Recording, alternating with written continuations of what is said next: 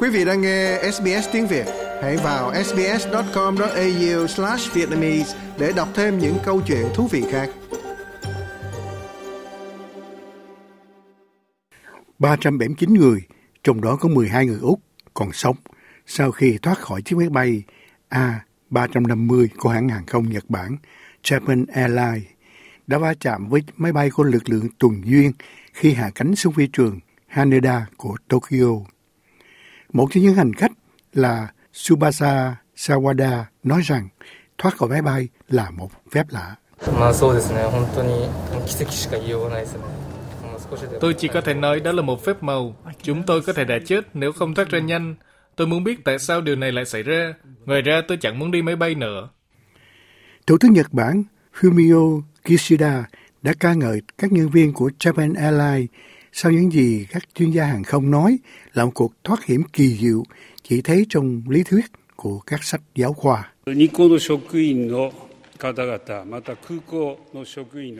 Tôi muốn bày tỏ lòng biết ơn đến nhân viên hãng hàng không Nhật Bản Japan Airlines, nhân viên sân bay và các hành khách vì những phản ứng bình tĩnh của họ giúp 379 người gồm phi hành đoàn và hành khách trên máy bay thoát chết.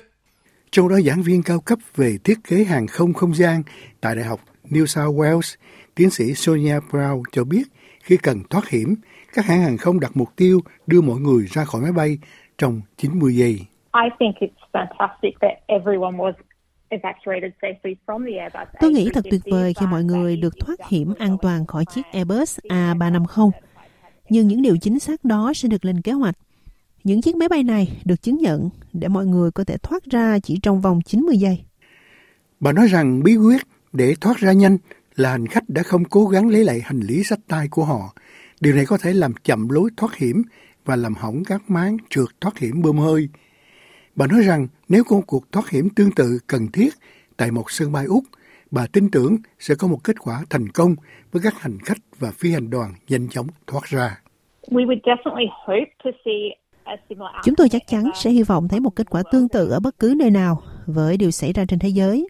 Tôi rất tự tin ở tại Úc, chúng tôi sẽ thấy một kết quả tương tự. Trong đó tổng biên tập của trang mạng airlinerating.com, ông Geoffrey Thomas nói rằng phi hành đoàn của Japan Airlines đã làm một công việc xuất sắc. Tổ chức của ông vừa vinh danh 25 hãng hàng không an toàn nhất năm 2024 với Air New Zealand là ở vị trí số 1, tiếp theo là Qantas và Virgin Australia. Và ông cho biết Japan Airlines cũng nằm trong danh sách ở vị trí thứ 20. With all the passengers getting off, với tất cả hành khách thoát khỏi chỉ sử dụng 3 trong số 8 cửa thoát hiểm có sẵn, đó là một kỳ tích đáng kinh ngạc.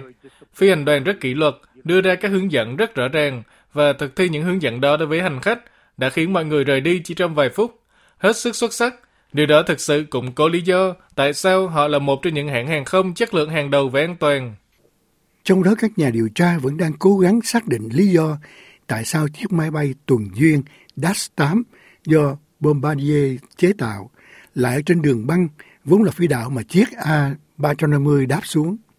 Được biết, chiếc phi cơ Dash 8 đang trên đường đến sân bay Niagata để cung cấp đồ tiếp tế cho những người bị ảnh hưởng bởi trận động đất lớn ở Nhật Bản vào ngày đầu năm mới, khi ít nhất 55 người thiệt mạng.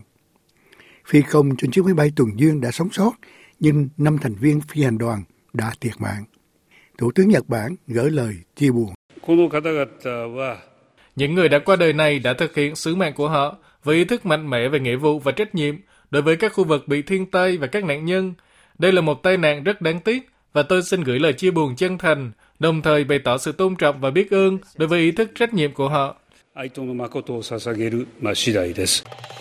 Quý vị muốn nghe những câu chuyện tương tự có trên Apple Podcast, Google Podcast, Spotify hoặc tải về để nghe bất cứ lúc nào.